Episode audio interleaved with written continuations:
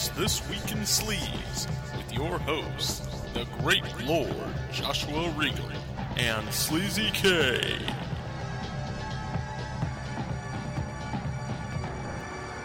This podcast has been rated Category 3. No one under 18 may be permitted. Let's talk some fucking abortion. Which the real world is talking about a lot at the time of recording, but in the podcast movie reviewing world, we'll take a look back on Fruit Chan's 2004 movie Dumplings. A couple of sex scenes, but no nudity.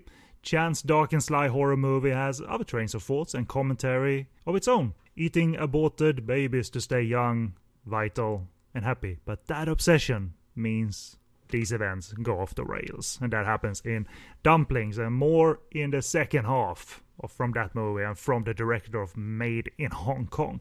But in the first half, Joan Chen's totally nude in Temptation of a Monk, and I've now cheapened acclaimed director Clara Law's final Hong Kong film at the time before heading to Australia. But uh, it's a way to lure your listeners in, I suppose. My name is Sleazy K, and with me watching proper real films this episode, but they are worthy of the category three nonetheless is the great lord uh, joshua regal and uh, you know uh, we've he's now a family man but he's uh, done the uh, the, the, the thing that I get uh, I get a bit bad conscience about this. He shoved his family out of the way to podcast, and I'm like, don't worry about it. Don't worry about them. You can talk Charlie Cho all you like with your family.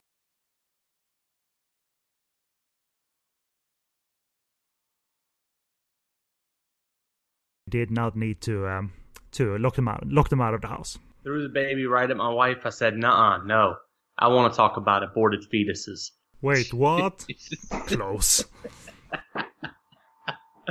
Jesus. And it's a you know it's a uh, it's not a che- cheap and uh, rotten sort of immoral film. It's a proper award-winning film that that uh, at the time Mhm. of recording. Uh, at the time of release, really, uh, probably turned some stomachs, and um Yeah. and uh, probably for for people who followed Fruit Chan, this wasn't the expected route that uh, from uh, Made in Hong Kong and sort of Hong Kong's indie king to that movie. But uh, we'll certainly get to uh, to that. Uh, but uh, we're going to talk um, a 1993 movie, Temptation of a Monk. It's called, uh, and uh, we're going to do that uh, right after some brief contact information. And is is this week in Sleaze episode 58? Uh, we are in the Tidy Whitey Theater, really, and uh, we've picked uh, two random movies, but they have connect, uh, connective tissue nonetheless. And uh, this week in Sleaze has a back catalogue of plenty of episode 50. Well. 57 prior episodes on a variety of uh, sleazy adult Hong Kong Taiwanese uh, movies. Uh, it's located on podcastonfire.com. Uh, movies that are actually immoral, we have there in the archive. Movies like Lan Kwai Fong Swingers that used, you know, the framework of a real life New Year's Eve stampede as an excuse to make a silly little sex movie. As you remember, Joshua, that's the actual sort of immoral part of the uh, movies uh, we've uh, picked for uh, for review here in uh, here in the Tidy Whitey Theater. So, Dumplings is uh, far removed from that, but uh, you'll certainly find a back catalogue of stuffs over there in the archive on podcastonfire.com. If you have any questions or uh, views on Temptation of a Monk or Dumplings, I'm sure you've seen Dumplings. Uh, I mean, I, I, I gotta, gotta ask you that. Did you um uh, happen upon that uh, when it was out there? Did you rent it from like Netflix when you picked up Three Extremes? Because I'm sure you had an interest in like Takashi Miike because he did a short in Three Extreme. So, what was your history with Dumplings, if you, if any history? You know, this was a first time completion, I guess. I had uh, actually picked up, uh, I know Three Extremes for sure. I can't remember if I got the full film, but Three Extremes I had, but I never got around to finishing it. I started it, saw some uh, little fetuses being eaten, and some reason had to stop it for one reason or another. Not and today. I just never, like, you know what? I'm not in a fetus eating mood. Hmm. But eventually, you know, I was like, I'm gonna come back to it. You know, I gotta complete everything. Up at that point, it was complete everything Takashi Miike, but I've slowed down in recent years. But um, Do you remember his short uh, box? It was called. Um, I watched it fairly recently, and it's one of those I don't understand anything, but I like what uh, atmosphere he is putting uh, putting before us and what images he's putting before us. It's not wild Takashi Miike where he's just um, oh, completely insane. It's sort Mhm. of oh, what I what did it mean then? I don't know, but uh, those are Siamese twins. I don't think I ever got around to seeing it. I think the first short on there was dumplings. Wrong. yeah, the order might have changed, been changed around. I, I only remember it being lost in uh, in in on, on the Hong Kong DVD. It's like box, then Park Chan Wook's cut, the South, South Korean one, and then dumplings ended uh, ended it. But uh, there's no need for a sequence uh, a, a sequence uh, like that because they're not uh, connected as such. But but certainly you were aware of um, of uh, dumplings and uh, and the uh, project at the time. So we'll, get back to that. If you have any questions or feedback, as I said, uh, let, let us know. Uh, podcast on fire at googlemail.com. Let us know if you saw dumplings back in the day, or even Temptation of a Monk, Yeah, because I'm sure there are some fans of it out there. Follow us on social media. Hit hit us up on Facebook. Hit uh, click the Facebook button at the top of our page. Uh, you'll uh, be linked to our page. Join the discussion group to uh, discuss the ever so lovely uh, dumplings uh, with us and uh, screen cap uh, screen cap it for in the screen cap frenzy thread and um, watch people be grossed out. by when you screen cap uh, dumplings, so it's one of those. It's rather it's gross as hell, but it's rather beautiful. Rather beautiful, you know. Christopher Doyle can shoot a fetus. he sure can shoot a fetus. I mean, I heard he likes them young, but this is getting fucking ridiculous. Ouch. Jeez. Ma- Madman Chris Doyle at the helm there. So, uh, uh, but uh, re- regardless, follow us on Twitter, and you can also stream us uh, on Stitcher Radio and Spotify. Find us on and review us on Apple Podcasts and all that good stuff.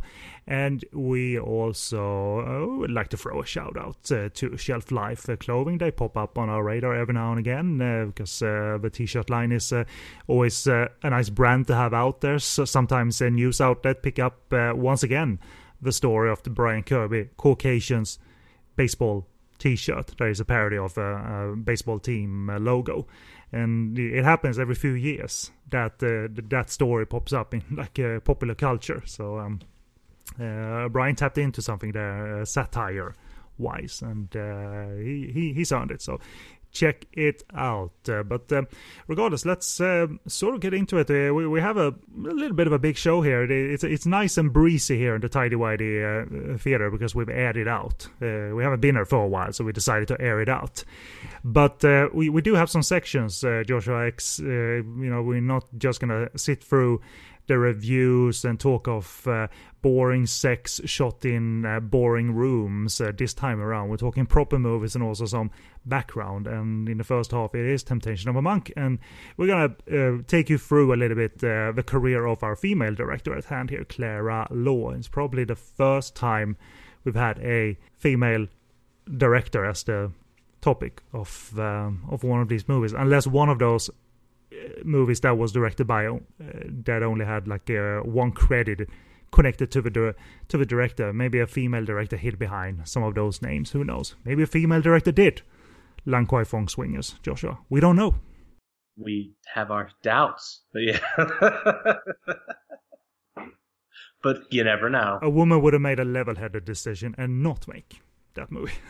these were guys, and these guys went to Charlie Cho, and uh, the rest is um, cinema history. I'm still surprised, Joshua, that, that they didn't make five of those. Because uh, it, it seems like such an easy, well, they did it, so can we. We can Yeah. set this at another bar with more characters, you know. But you, be, you would have been up for it, right? I mean, other than good taste, why not?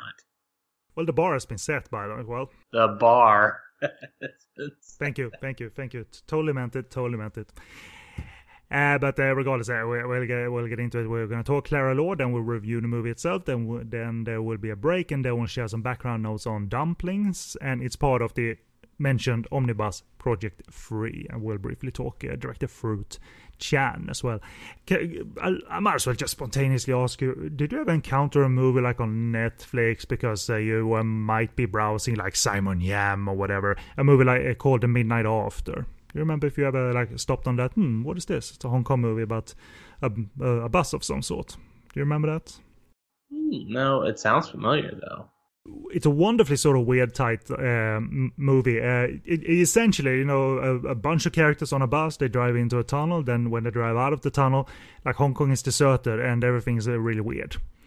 And then mm. you spend two hours finding out uh, what the heck possibly is happening. It's a really cool creative uh, movie from uh, Fruit Chan, the director of Dumpling. So um, if you can find it still on your US Netflix because it was a well go title, it's worth looking into. Uh, Simon Yam plays uh, more of a uh, sort of loudmouth triad heavy of sorts. So you know he's very Simon is very broad in in that one. So Sounds wonderful. worth uh, checking uh, checking out. But uh, let's uh, let's get into it. Uh, we'll we'll take a musical break first, so you hear a little bit of Tats Lau's percussion-like score from Temptation of a Monk, and then uh, we'll review that very movie.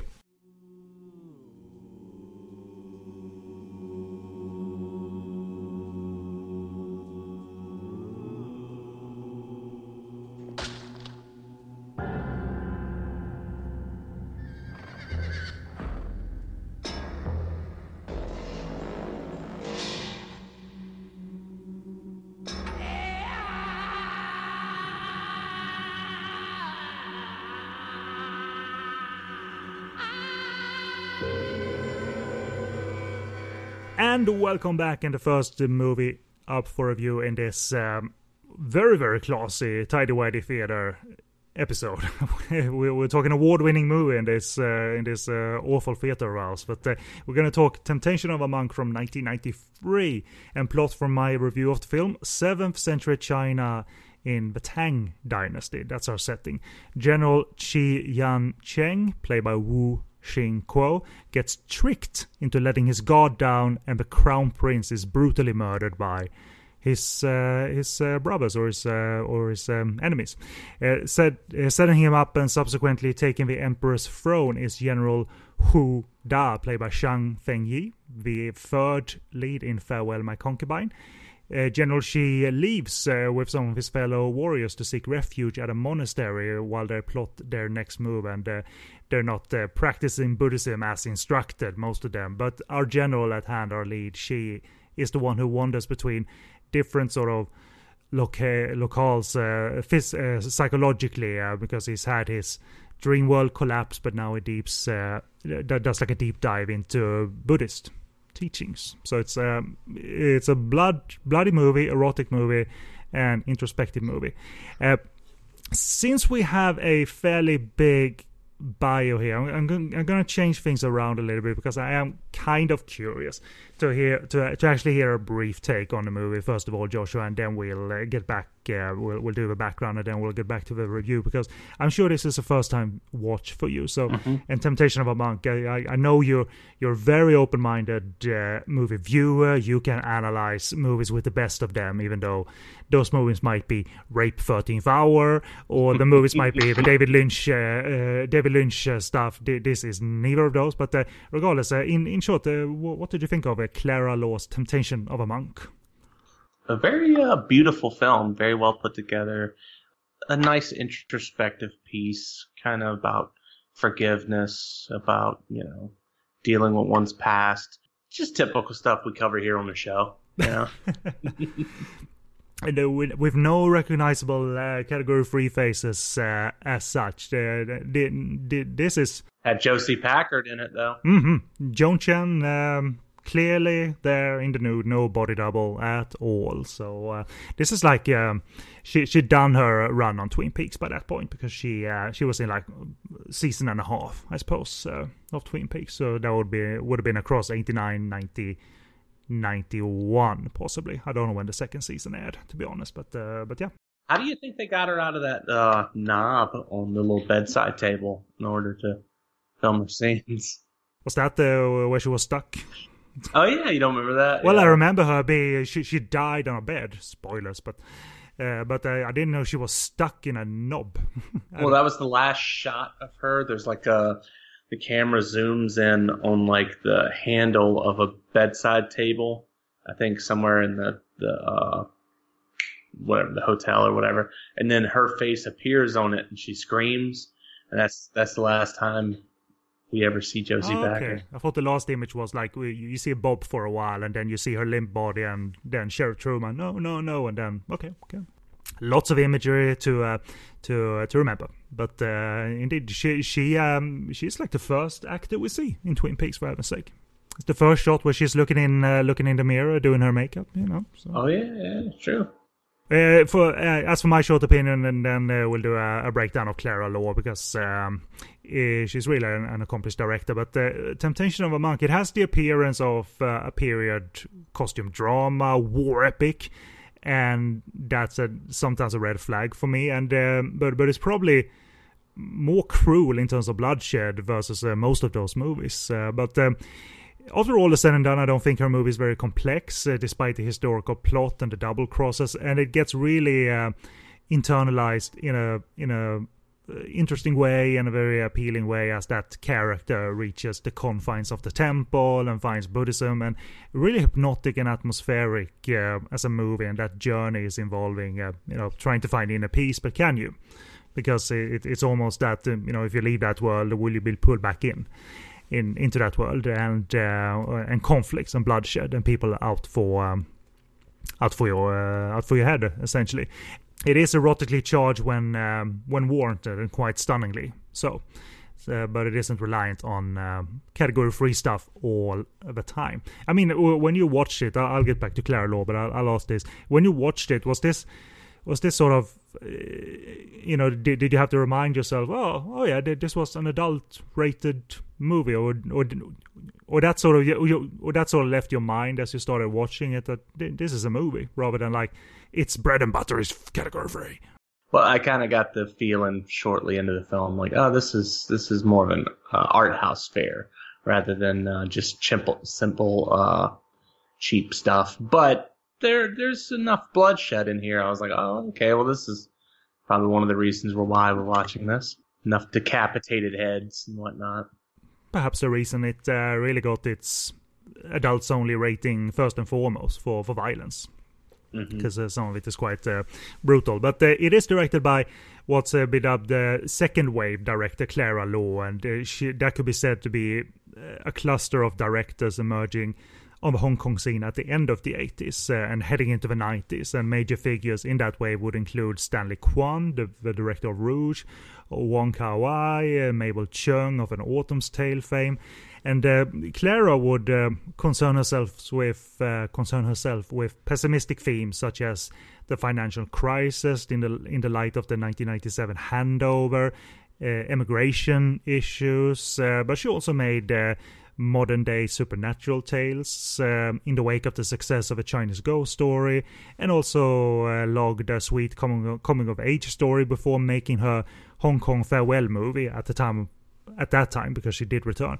in the form of Temptation of a Monk, and then she emigrated to Australia and had a distinguished filmmaking career down under as well. And we'll get to that.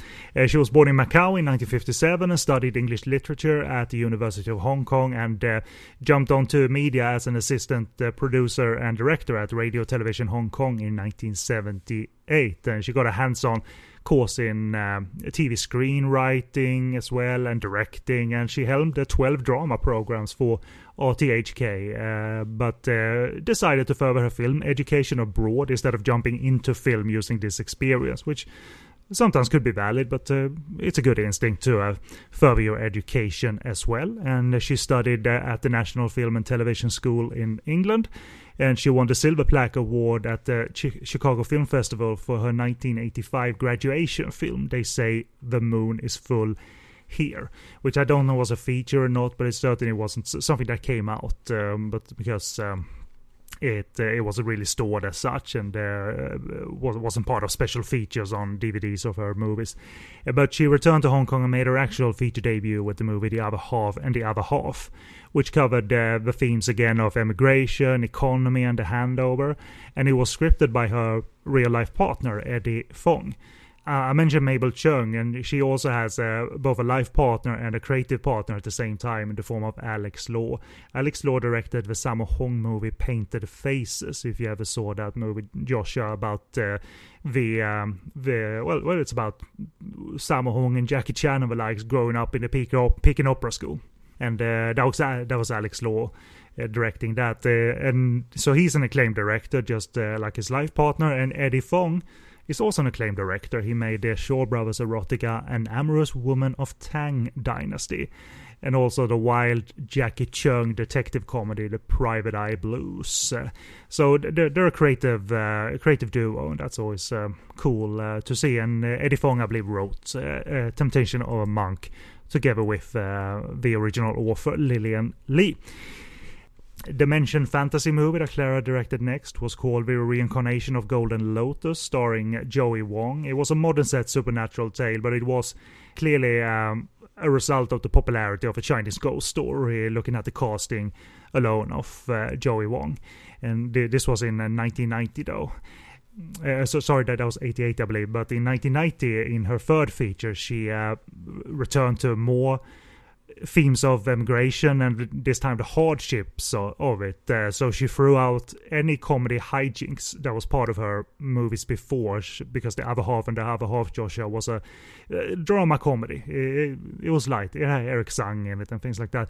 But her next movie in 1990 was a more detailed and harrowing look at the effects of uh, immigrants uh, and uh, the desperation as they try to change their lives as they leave Hong Kong for America in this case. that movie was Farewell China, starring Maggie Cheung and Tony Leung Ka-fai, the uh, our uh, uh, Dumplings, and a bunch of other movies. it was set in New York, and it was a multi-nominee at the Hong Kong Film Awards, including for Best Picture, and it won three awards in Taiwan, including Best Actor for Tony Leung's performance. So Clara really started to gather up uh, acclaim, and her direction of actors did as well. And she talked during a panel discussion about the script of uh, Farewell China, and it was done before the Tiananmen Square massacre, and they had their eye set on New York. But that event and also feelings in the air and in them, I suppose, the the, issue of uh, the anger and the shame of being Chinese grew as they saw how people were treated uh, at the Tiananmen Square massacre, and it led to uh, quite raw emotion being put into her work. So, I, I, I suppose if you ever saw, if you, if you ever see Farewell China, it's very depressing. It's a very uh, dark, dark movie, uh, and um, it uh, uh its fuel was uh, was shame and anger. I mean, if you think back to a bullet in the head, if you if you ever saw John Woo's Bullet to the Head, it's really a big old, big old angry response to Tiananmen Square. Uh, it's very, mm-hmm. li- very literal in the movie as well. Yeah. So, uh, but the 1991 things uh, brightened up. Uh, she made a movie called uh, Fruit Punch. Uh, she shed the bleakness, and uh, it was a wonderfully sweet and endearing film. It had romance, but also a central plot about young friends starting a lucrative business together. And uh, then in 1992, her movie Autumn Moon took a more artful approach. It had contemplative characters, but also long, uninterrupted takes and slow pace. Uh, but it, it was an experimental piece on immigration that I thought was successful. It was her first, first flirt with category three because a few scenes were um, were featuring fairly graphic sex, but um, it, it felt part of the storytelling.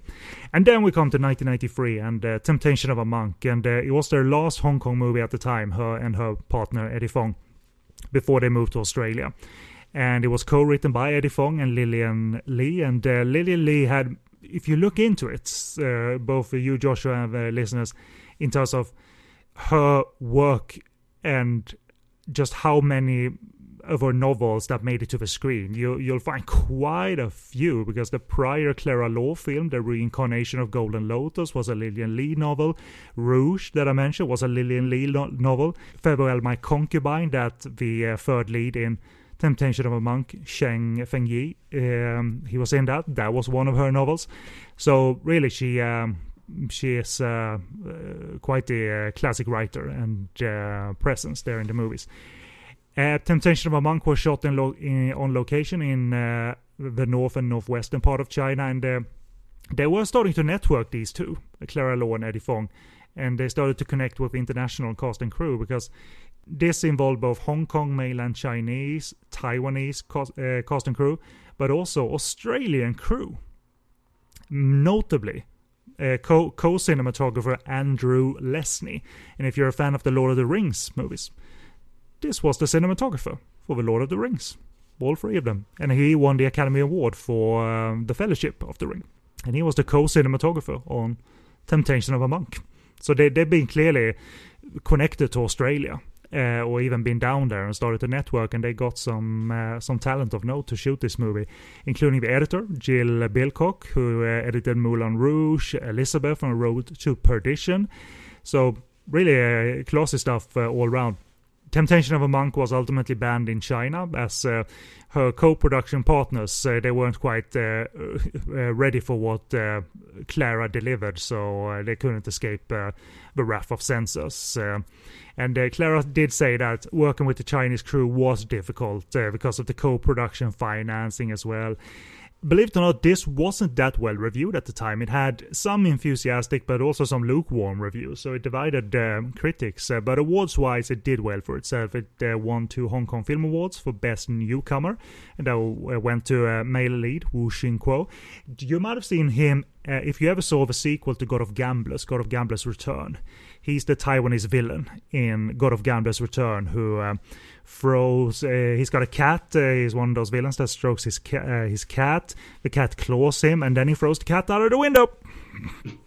because because Wong Jing, Joshua. Because Wong because, Jing. Yeah. He's the type of villain. Also, speaking of fetuses, uh, you don't see this on screen, but uh, he or his henchman cuts out Chow Fat's uh, uh, wife's unborn baby and places it in a jar to oh, challenge to challenge him to gambling again because uh, God of Gamblers is retired. I've seen it, but it's been years. so, because Wong Jing, Joshua.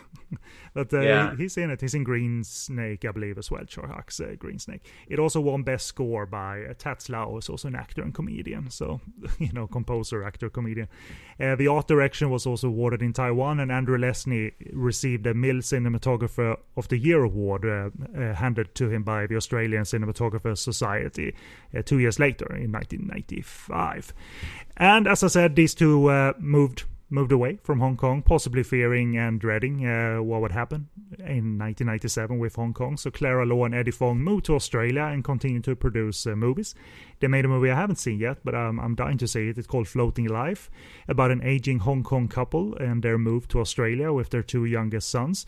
That was an award winner, uh, winner and it actually qualified for the Taiwanese Golden Horse Awards, uh, presumably partly because of spoken language uh, and maybe maybe a co-production aspect was baked in there. Uh, it won uh, Best uh, Original Film Score was nominated for Best Picture, Director, Screenplay, Supporting Actress. So Floating Life really was uh, this. Uh, it broke through, and it was also submitted as Australia's official uh, entry for the Best Foreign Language Film for the 1997 Academy Awards, but it wasn't accepted. Uh, the Goddess of 1967 followed in 2000, starring Rose Byrne. Speaking of someone who's just uh, blown up um, ever since uh, her Australian career, now uh, an established movie and TV actress in America. Uh, she uh, she was she was in those Bad Neighbors or Neighbors movies with Seth Rogen, and, and, I believe she's done some TV of note as well. Insidious, she's in as well. Rose Byrne. But they, they they started to feel in Australia that their, their creative um, juices weren't flowing that as much uh, as they wanted to. They felt uh, ideas were limiting limiting themselves. So um, Clara Law and Eddie Fong sought out you know prior mentors and tried to go back to the essence of art to find you know new instincts and intuition again and uh, they they made movies sporadically uh, clara law made a documentary called letters to ali in 2004 and uh, then I went sort of back to Hong Kong, but uh, it's more of a Taiwanese movie, I believe. Uh, in 2009, she made a movie called Like a Dream, starring Daniel Wu. And in 2015, uh, they made a movie I don't think that has made quite a splash, but uh, they attempted the mainland market in 2015 with the romance action comedy The Unbearable Lightness of Inspector Fan. And I haven't seen either, so uh, so it's easy, Joshua, with so much movies coming out of the mainland that, that you you simply miss movies. And you sort of realize oh a director i liked 20 years ago is now working there and we don't know anything what's going on anymore. So uh, it's a it's a packed uh, career joshua. And uh, I, I, think uh, if you ever had time to examine this you, you would i think appreciate that no clara law movie is the same. Despite having one big depressing one in the case of farewell china it's uh, not um, her sort of bread and butter to just depress us through and through every movie. You know. Just most of them. Yeah, just most of them. this one is more. Um, would you say Temptation of a Monk is? Uh, it might sound like a jokey question, but do, do you think it's a positive film considering it's introspective or um, you know uh, because it, because it does that for real. It, it tries to um, change uh, change settings for a character mentally and physically, and uh, that character finds something completely different than you thought was going to be the sort of thread of the movie. Because I don't know about you, period movies and costume epics that are set on the battlefield during specific points in history, that's not an easy in for me in terms of movies. I think that it's a it's a it has a positive message. I think by the end of it, but you go through a lot of hell to get there. You know, there's a lot of bloodshed, a lot of innocent characters being brutalized. So it's got its ups and downs. I'd say. How are you in terms of that? Uh, when you, regardless of when when a sort of period costume epic is uh, made, uh, how are you in terms of that? When you see a Chinese costume epic, is that a difficult in for you to relate to, or you just let the movie wash over you and whatever happens happens? Uh, no, I'm with you in the fact that it's like it's not always my you know bread and butter, not always my wheelhouse, but I usually give anything kind of a give it a go and see how it is you know, by the time the blood starts flowing in this film, it's like, okay, well, it has enough to keep me interested. Obviously, we got one. I got blood. We got one. But but it has a it's not a bright and um, sparkling uh, epic as such because it has very dusty and cold and pale look as a movie. The characters are made up in a very distinct way. It, it looks like uh, Wu Xingguo and Zhang Fengyi they they have a cake of makeup on uh, mm-hmm. like a really distinct eyeshadow and things like that, and, yeah. and and also the entire screen looks like it's covered in dust at some points, and the, yeah. and the buildings are, you know, uh, they uh, they are camouflaged because uh, the movie is so uh, dusty, we, we, which I thought that added atmosphere to to the movie, so it wasn't this sort of um, slick time, you know. But you know, the movie's kind of it's contemporary, isn't it? Because I thought the Tang Dynasty started in 1993 with the release of Enter the Wu Tang, uh, the 36 Chambers by the Wu Tang Clan. If you say it on a podcast, it must be true. So this is contemporary. This is what uh, you know China looked like in 1993. Well, well, it's yeah, I did because they they shot in China in 1993, but but yeah, there are some added structures, but the dust you can't control all the time, I suppose. So yeah, you know, it's.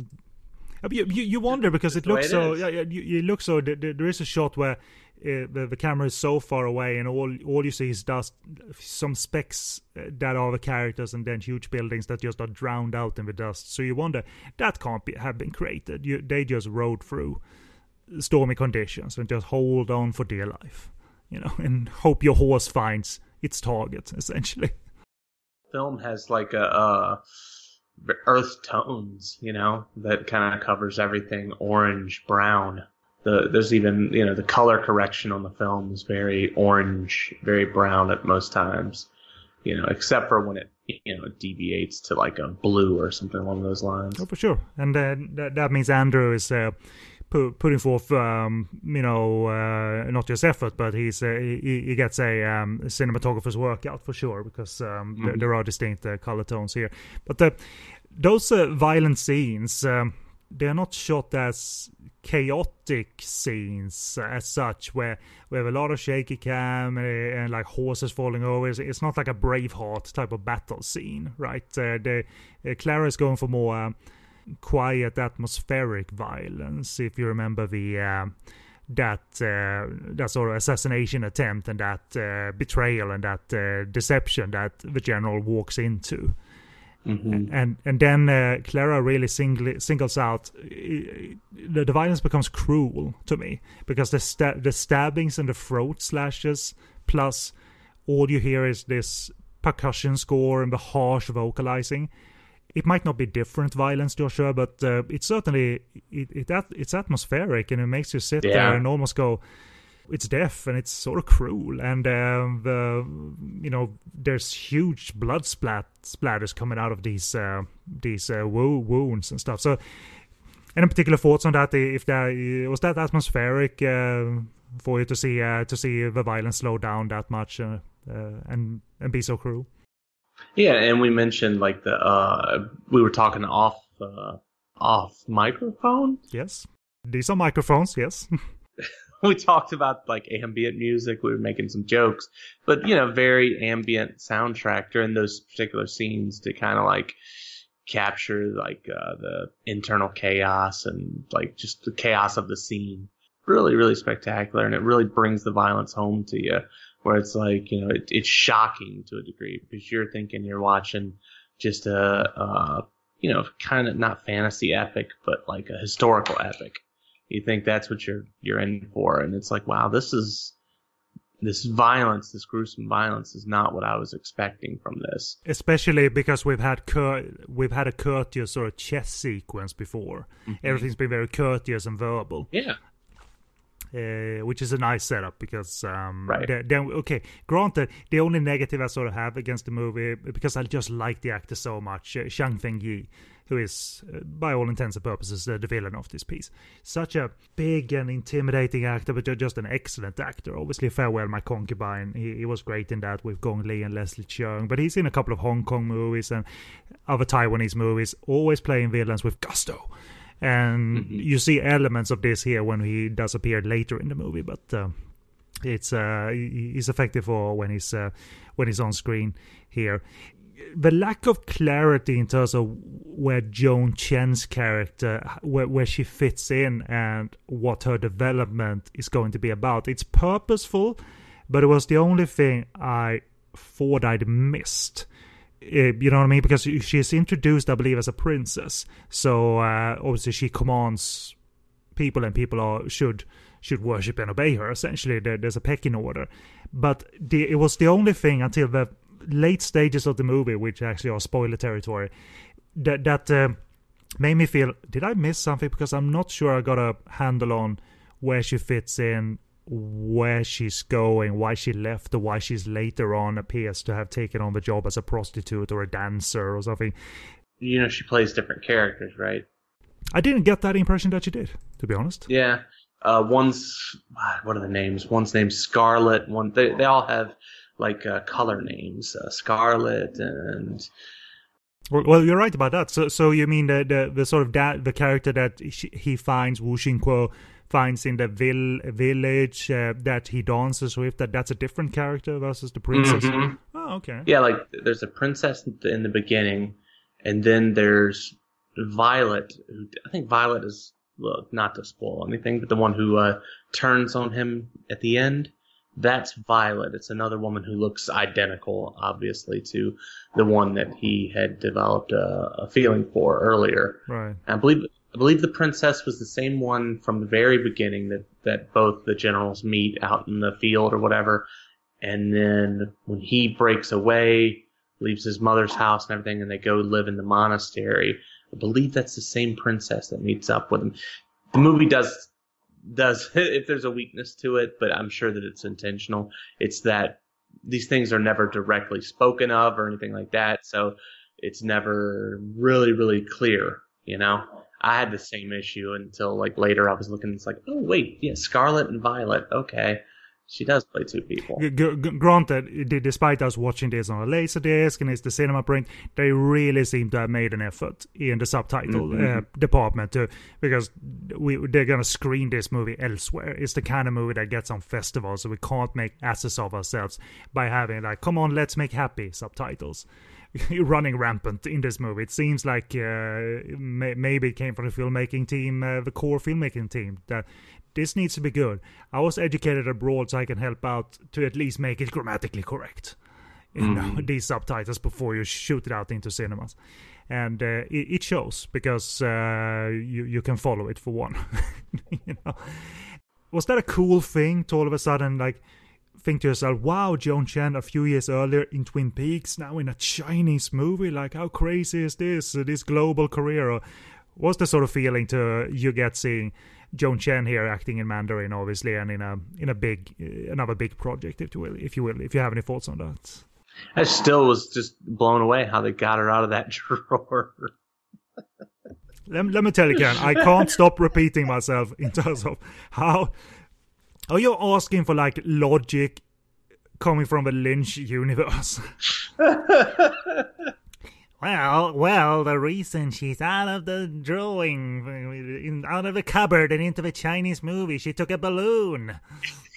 you know, I uh, I shouldn't go into this because it could turn into a tangent, but you know, that's one thing that's always entertained me about Twin Peaks is like I remember when I 1996, 97, getting on the internet and learning about Twin Peaks. I didn't see it during its original run. Watching the show and then going online and just seeing like all these GeoCities and uh, pages and stuff like that with people writing dissertations about what you know what is the the blue ring or the green ring or whatever it was what does this mean you know what what do the owls represent what is this you know how did this happen between firewalk with me and the second season how does this correlate don't put this down by the way because you've developed into the same type of person I have. I have. You've made videos about this, so don't put down I have this. not made the video yet. I have not. Well, did, well did, didn't you put up a thing on the YouTube when the new Twin Peaks started? Uh, Oh yeah, yeah, yeah. But that actually turned out to be intentional or whatever. Anyway, but but I have written like a three thousand word or four thousand word thing with my frustrations with Twin Peaks season three, which I still haven't made into a video or anything like that, which will take a lifetime, and everybody will hate it because everybody seemed to love the third season. No, that's not the impression I got. Uh, people turned on that season quick. Really though, because like, is it? Because I think I feel like I'm the only one that shits on it. I really do. I feel like like uh, everything I read is always positive about it. Joan Joan Chen, like her transition. I mean, I, I can sort of sometimes think that's cool when because uh, actors and actresses uh, when they are bilingual and obviously uh, she came from China and went to America, that opens up her ability to work everywhere, and she has, and she's directed a movie or two as well. So, but I always found that cool when people can uh, travel the world and. Uh, naturally sli- sli- slide into so to say other people's cinema so that's why seeing joan here uh, just made for whatever costume they give her whatever hairdo they give her including looking s- completely s- astonishing when bald and i don't believe that's a bald cap i think she shaved her head for the She role did. She shaved her head. Yeah.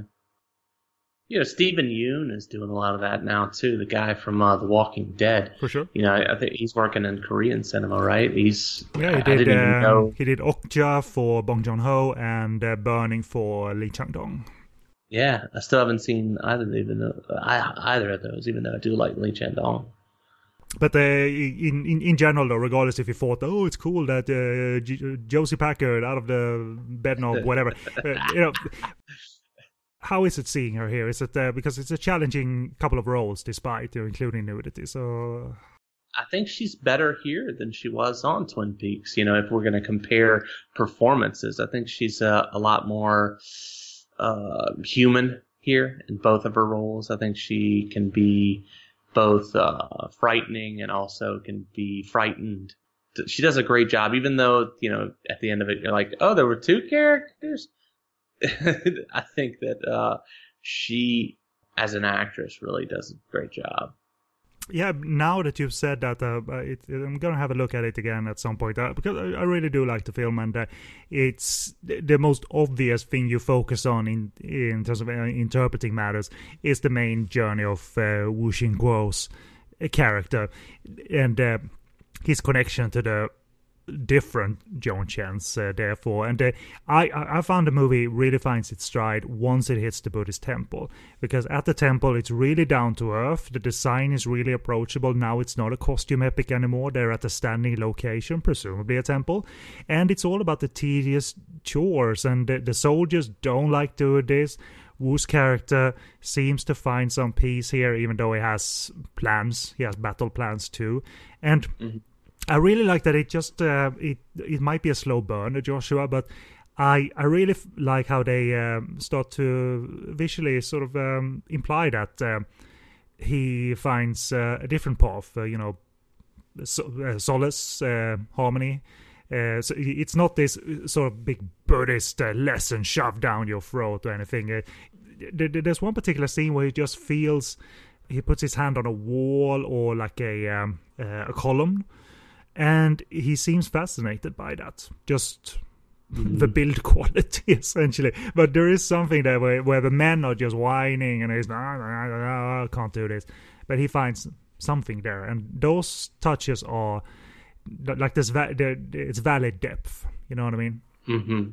And uh, in a way, uh, also still atmospheric and hypnotic.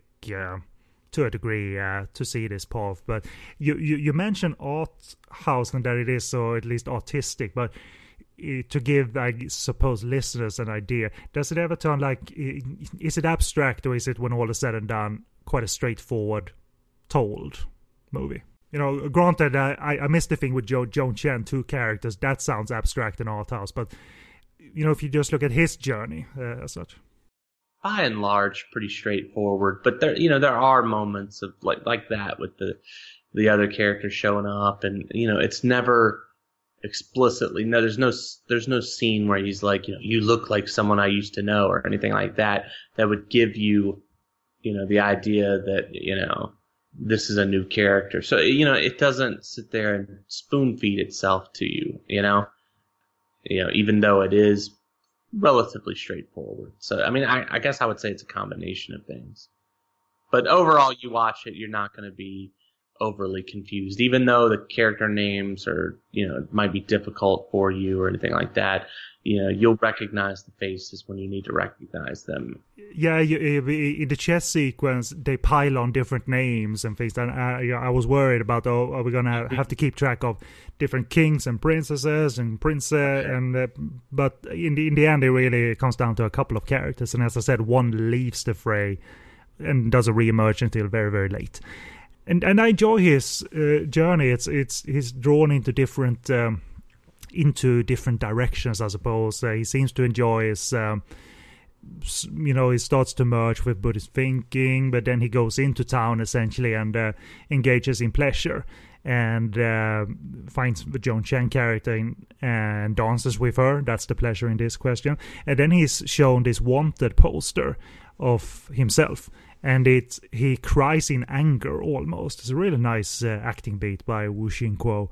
Like he's reminded of his past life that he wants to flee but can't, and uh, it, it's it's it's an interesting sort of emotional, big emotional touch by by the actor who I thought uh, he's a newcomer. It's one of his first first lead um, first lead roles, and a really an impressively physical actor expressive too without going overboard. I mean, they, they, they, this is not a melodramatic movie just because it's on an emotional journey as such. A re- really striking and uh, expressive actor. Uh, that yes, g- got thrown into a bad guy role by Wong Jing, but he was still good in that uh, role in God of Gambler's Return. You you hated that character, and you felt um, you felt that Taiwanese baddie was uh, was a good uh, good one for Chow Yun-fat to battle against at cards. but uh, you know, any spontaneous thoughts on, on the actor? I know you, you don't have a history with him, but say you because he changed, you know, he changes his looks obviously when he becomes a monk. So really, there, there's several personas going on here. Yeah, uh, great performance overall. I thought, uh, you know, the character kind of fools you at first. You think he's going to stick to this foolish, you know, quest for vengeance, you know, even though he's facing an army. But, you know, as the movie goes along, he finally becomes so beaten down that he just can't even fathom it anymore. That's a lot to go through, and he really puts it forth. You know, you kind of get that idea that uh, this guy's had everything taken from him, and just really good performance and and you get a final sort of third that uh, where we change um, from a temple to a rundown temple completely, where he meets up with uh, this 100 year old abbot, played by actor Michael Lee, who uh, who's a kooky old abbot, but he doesn't turn uh, this movie into a comedy. He really turned this movie into well, there, there are teachings that you recognize immediately. There are teachings, and then there are men like this who are just uh, seems kooky, but offer up lessons left or right, really. Uh, the, the, the sort of uh, offhand dialogue that Michael Lee as the old monk throws out, like, uh, uh, "Why use your heart to think? You're an idiot." Mm. And uh, you know, he's a simple man that uh, dishes out complex uh, lessons, and uh, he's he's both funny, but also just so spot on. He looks the part, obviously, and just so spot on on his like. like use your heart to think ah why, why think of her? Why use your heart to think of her? Like forget about her. And he's right. Yeah. he's every every damn time he's right. Wise bastard. it's it, it's almost like a um a age old martial arts uh, action structure where he Mhm. needs to be accepted by the old master. And he said no no go away. That uh, makes the movie like it's not stuck at one temple for one and a half hours after the initial half hour. It's uh th- this opens th- this offers up the, the sort of blue blue lit uh, more uh, even more uh, distant from battlegrounds uh, section of of the movie. And i suppose it it all has we won't spoil it but obviously th- this part holds further depth in terms of his um, uh, his merging with Buddhist teachings, but also the the eroticism emphasized so, sort of full on here, and there's a it, it's interesting. Um, was was she by this point the, the the princess from the first section of the movie, or is this a different character as well, the one who gets her head shaved? That's an, the one who sh- has the head shaved. She's an entirely different character. She's an assassin from the uh, the main quote unquote villain. Right, right, right. Very interesting twist, though, after having such an animalistic uh, sex scene. We- We've seen our share of so many bad sex scenes in these movies during this show. so it's sort of nice to see someone uh, stage something artfully and with a purpose and stage it um in, in an even more raw fashion that you're used to watching these uh, movies, you know. And uh, there's no no doubt that it's uh, old Joni and uh, and we- Joni. Yeah. uh, out of out of the out of the bed and uh, into another bed, I suppose. So. Um, but uh, but yeah, it really I I I, think um, uh, the only other note I have a very likable film. It's, it's atmospheric, hypnotic, and it's easy to interpret, and it's uh, it's nice that it's introspective. I really found the uh, the various pieces of action choreography, especially during the end that takes place in the burning house, really impressive because this was made in 1993, but they don't make uh, the choice of uh, uh, having uh, wire assisted action. All of this is grounded. All of this is uh, true to character, I suppose. Uh, but he they they they mix being grounded but yet having graceful graceful techniques as they fight each other. At this point, Sheng Zhang Fengyi is such a loud and primal and character character just who just wants violence and Wu Xingguo as you remember has transformed completely you know he's more zen at this point Mhm. so he, his grace is more evident while that burning building is uh, and the fire around the actors are going on so r- really impressive stuff but you know when you think about action sequences they con- considering the movie it is does the action sequences stick with you equally or do you do you attach more to the introspective journey that the movie was I think I more towards the introspective journey. The action sequences are, you know, entertaining and they last for the minutes that they're there and it's pretty impressive and at times it's gruesome. But once that's over, when you think about this movie later on, all- you think about is the, you know, the main character and his transition from lustful, vengeance seeking warlord to you know, Zen Buddhist monk.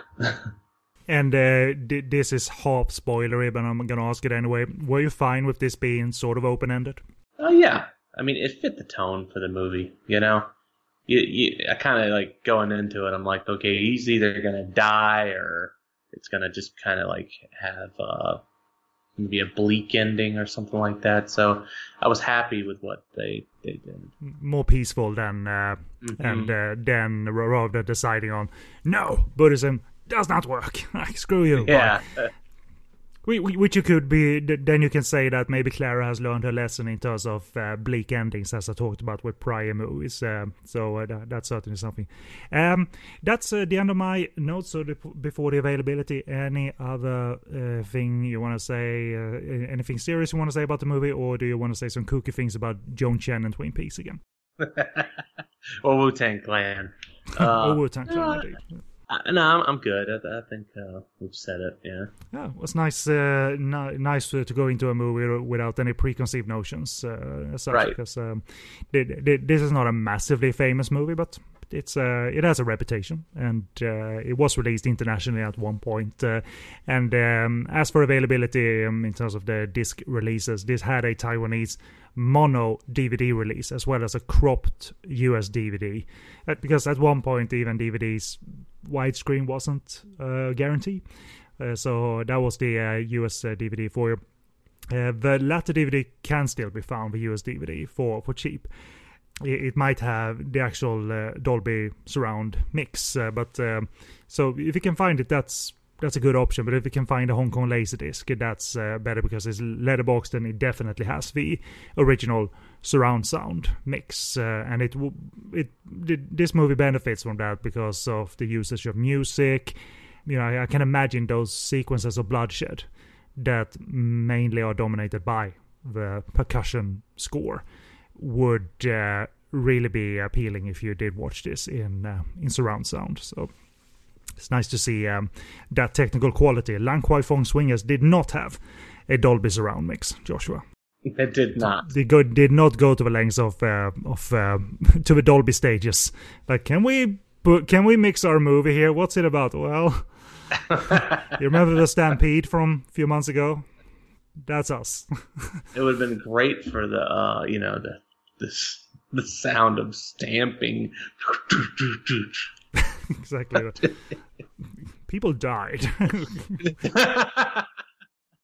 well, we wanted to honor them. We wanted to get the best, you know, stomping and crushing of bone sounds that we could. We really wanted to put some, some thought into this. Yeah, that would have been something.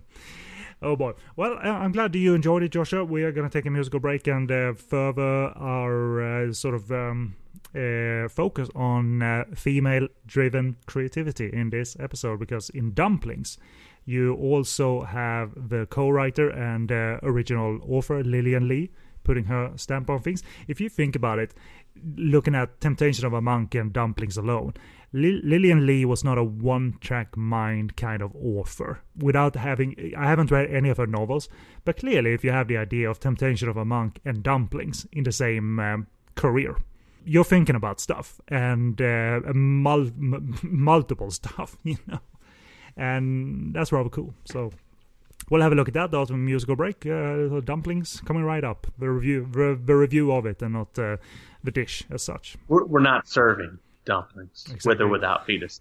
Not not untold story style dumplings, nor nor um, uh, dumplings style dumplings. There it is. We'll take a musical break and we'll be right back.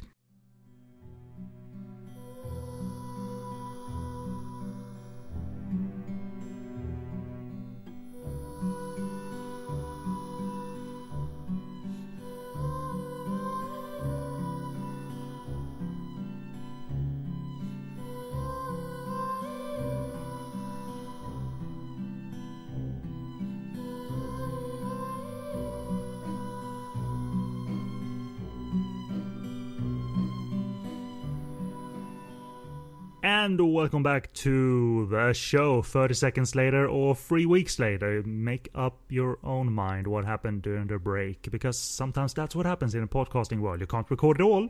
So you take a three week break and then reconnect. And uh, me and Joshua are still here and we're still friends and we're gonna lead you through the second half of the podcast. And the second half, as you uh, might uh, remember, Joshua, certainly listeners do, concerns the movie Dumplings from 2005 and plot from my review of the film. Lee, played by Miriam Yeung, is a former TV actress on the brink of turning older than she wants to admit.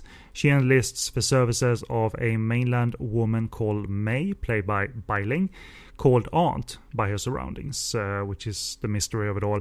And she is rumored to have a miracle cure that can retain youth. The miracle cure is the age old Chinese tradition of making dumplings with the special ingredient of fetuses, which is not the twist of the movie. That's what you know most of you anyway going in because Mhm. it's the part of the promotion and uh, the, the, the, this is a feature movie we, we watch but a lot of people watch the short movie and i'm gonna set the stage why this was a short movie and now and why it was also a feature movie. So the omnibus project 3 was released in 2002 to great acclaim. It featured the shorts the wheel by thai director Nonzee Nimibutr. Sorry for the mispronunciation it also featured the short memories from Korea's Kim Ji Woon, the director of A Tale of Two Sisters, and also the final short was Going Home from Hong Kong director Peter Chan. This got a follow up in the form of Three Extremes, and this raised the stakes by adding a roster of even higher profile directors across the board. It featured the short movie Box from Japanese director Takashi Miike, Cut from Korea's Park Chan Wook, the director of Oldboy, and Dumplings by Hong Kong's Fruit Chan, who had not really dabbled in horror at all. Really, he he had he had made more Hong Kong centric movies uh, uh, with the theme surrounding uh, the 1997 handover, uh, mo- movies like Made in Hong Kong and The Longest Summer, and uh, we'll talk a little bit more about Fruit Chan in a bit. And his lead, uh, Joshua, I don't know if you remember this, so, sort of perusing Hong Kong movies of the early millennium, but his lead, Miriam Yeung, she was more or less the rom-com queen prior. Uh, um, a lot more bubbly personality. And this role in dumplings as a woman obsessed with her age and trying out these fetus filled dumplings in order to halt age was a left turn and a half. So um, it- it's un- unusual for the director, unusual for the lead actress. And th- this was a short movie within Three Extremes, and Dumplings uh, was also expanded into a feature edit, and we're talking of this here. It might have been uh, uh, simply done in order to qualify for awards, but it's quite a hefty extra running time, so it doesn't feel like this last minute idea where they just added a few minutes to clinch the limit because they go from essentially 30 35 minutes to nearly 90 so so, so i think um, after they realized Three was such a success they were prepared to uh, to uh, expand this into feature and um, and uh, be recognized by the awards and certainly they were across uh, Hong Kong and Taiwan. Uh, Dumplings was honored with Best Supporting Actress awards going to uh, Bai Ling and uh, Tony Leung Ka-fai. Got a Best Supporting Actor award. He has like three little scenes in the short movie, and obviously, as as you know, Joshua, he is he is a supporting actor in this movie with his uh, distinct. Uh, not even blonde hair, but gray hair, and uh, eating those uh, awfully tasty looking uh, whatever Mm. bird eggs they were uh, for for the issues of health, I suppose. Uh, Pterodactyl, I think it was. it's a, I, I, I bet it was a nice uh, tasting ice cream or something, but bo- boy did it look gross. Do you remember? Uh, I, I might have asked you this uh, in in the first half, uh, like really inform in, an informal manner, but uh, let us expand. Do you remember these these two short movie collections, Three or or Three Extremes? Did they like hit your radar uh, based on interest in in any of the directors? Uh, upon initial release, yeah, it hit mine because I was just basically trying to absorb anything Takashi Miike at the time, and he was one of the directors involved in Three Extremes. But uh, I still never really got around to watching it. Uh, I started started it. I don't know. Somehow I started Dumplings. Uh, I know I've seen like the, I'd seen like the first maybe 15 minutes of the movie before, but uh, I thought it was. We talked about this, but I thought it was the first one in Three Extremes, the first short, but you told me later that it wasn't. So who knows how much of Three Extremes I've seen. But uh, overall, uh, yeah, I, I had definitely had it on my agenda for a while. Would you be interested in, in in the Takashi Miike one based on the fact that it's quite it's borderline abstract and it doesn't explain itself very well, but it's quite atmospheric at the same time. Do you like that side of Takashi Miike, or do you want him to be all out crazy? It depends. It's always it's always kind of like a at least back in the day with Miike. I haven't kept up with him in years, but uh, like back in the day, you had your Dead or Alive uh, style of abstract, which I loved because you know you could actually piece it together and say, okay, well he was going for this. You know, it's kind of like a uh, satirical play on what you expect from V cinema and what you expect from the, this crime drama featuring two of the you know biggest V cinema stars. You know, I could get behind it and make sense of things and enjoy it. But then there was stuff like ah shit, what was uh was the Izo? God. Well, well, well, I know that's a name, but I haven't seen it. Um, Yeah, yeah, it's fucking awful. well, well, he's uh, 100 movies in now, so uh, the track record must be uh, go up and down. You know what I mean? yeah, but I mean, for uh, you know, he's one of the most uh, consistent for somebody who puts out that many movies. You know, or had put out that many movies. He was always very, very consistent. You know, watch six movies and like five of them. You know, that's that's pretty good numbers. You know. Oh, for sure. Uh, I remember when um, me and Paul Quinn did the uh, uh, we, we we did the Korean cinema episode on the Quiet Family, and as a, as a bonus chat, we did the Miike remake, uh, Happiness Hap- Happiness of the Katakuris, which was made the same year as the Killer and uh, Visitor Q. So it was this o- oddly infamous year and really uh, he where he pushed boundaries and then he made happiness of the Katakuris and talked of the f- talked of very heartfelt things that he wanted to put in it in terms of uh, talking of family and talking of how grief should affect you and like that's the same guy that made Visitor Q. that's right. Okie dokie. That's a different family film about family. So I, I remember, I don't know, man, 2000 to 2002, three, maybe even up to 2005 was such a big time for Asian cinema. You know, just seemed like fucking everything was firing all on all cylinders. You know, you were hearing about things in different areas that you wouldn't have. Yeah. It was it was a it was a big time, and man, yet Miike was right there, man, right there. Uh, Visitor Q, uh, Dead or Alive, Ichi the Killer, all these things seem to hit within you know, um, seem like months apart from each other. It's probably really years, but it's uh pretty big. And uh, coming to Podcast on Fire very soon, director series Takashi Miike covering all films up till this point. screw you. I've, uh, no, it's simply not uh, the time for it. Like uh, in in this timeline, as as we are now, as we are recording, I, I've just started to. Uh, I've concluded the, the Hideo Gosha series on Japan on Fire. We've just recorded our first, um, not our first, but uh, I, I sort of uh, our requested episode on cultish anime. So we did an episode of Fist of the North Star. So, uh, but and, and then we're gonna keep keep doing some something anime, but uh, make a English dub? Hmm? Did you do the English dub? uh, no, I watched it in Japanese for this viewing. I've I've seen the English dub a bunch of times. I had So the. VHS, I had Laserdisc, and uh, and th- things like that. So I thought like it's been a while since I saw it in Japanese. Um, and and I'm also watching the TV series right now, the Fist of the North Star TV series, the 152 episode TV series. I'm on 105 after like a year. So. Uh, so, so, I, I was sort of used to the voices, and I wanted to still hear those voices because it's the same voice cast.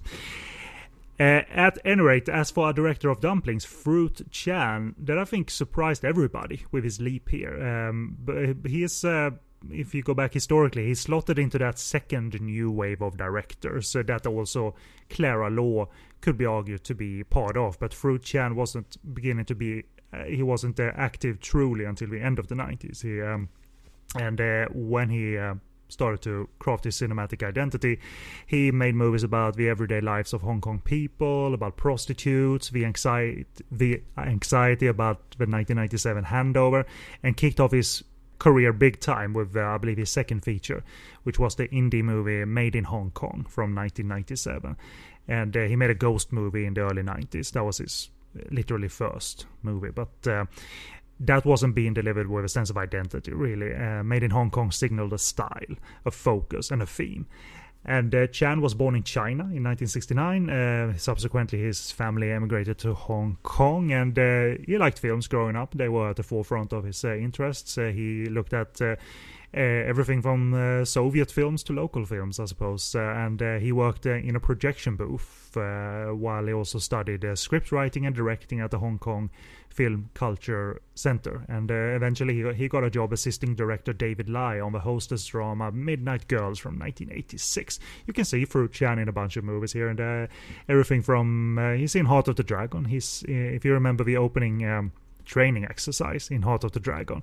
He's one of the uh, persons there. Is uh, this sort of portly, portly guy with with glasses that uh, Jackie Chan perhaps shoots during that exercise. So uh, you can see him in movies as well this uh, assistant directing uh, gig uh, would lead to several gigs in the same capacity as he worked for high profile directors such as Jackie Chan, Kirk Wong, and Ronnie Yu. And um, he, he made his debut uh, eventually with uh, Finale in Blood, but it was 1997's Made in Hong Kong, uh, produced by Andy Lau, that made Fruit Chan's name and he, he scraped together money and materials for a number of years. It was truly an indie movie and released it during a time when the handover was looming. Obviously, it was 1997, and the Hong Kong film industry was in a late 90s phase where it literally was in peril due to piracy, whether they deemed 97, 98, or 99 to be the most sort of perilous year. But uh, it it was in uh, it, it, was in turmoil because. Uh, VCD piracy or DVD piracy was just rampant, and um, Chan was uh, praised for his uh, independence as a filmmaker made in making made in Hong Kong and how he made a realistic film about the politics and social situations of Hong Kong at the time. And it uh, did go on to become the best picture at the Hong Kong Film Awards, uh, even beating veteran filmmakers such as Wong Kar-wai and Ringo Lam that year. So what a what a start! And uh, he he was honored with Best Director too and Best New Artist, uh, the Actor Award. It went to the newcomer uh, that uh, Fruit Chan found on the streets. I think he was a skateboarder or like an electrician or something. Uh, Sam Lee. Uh, Sam Lee is now now a veteran actor.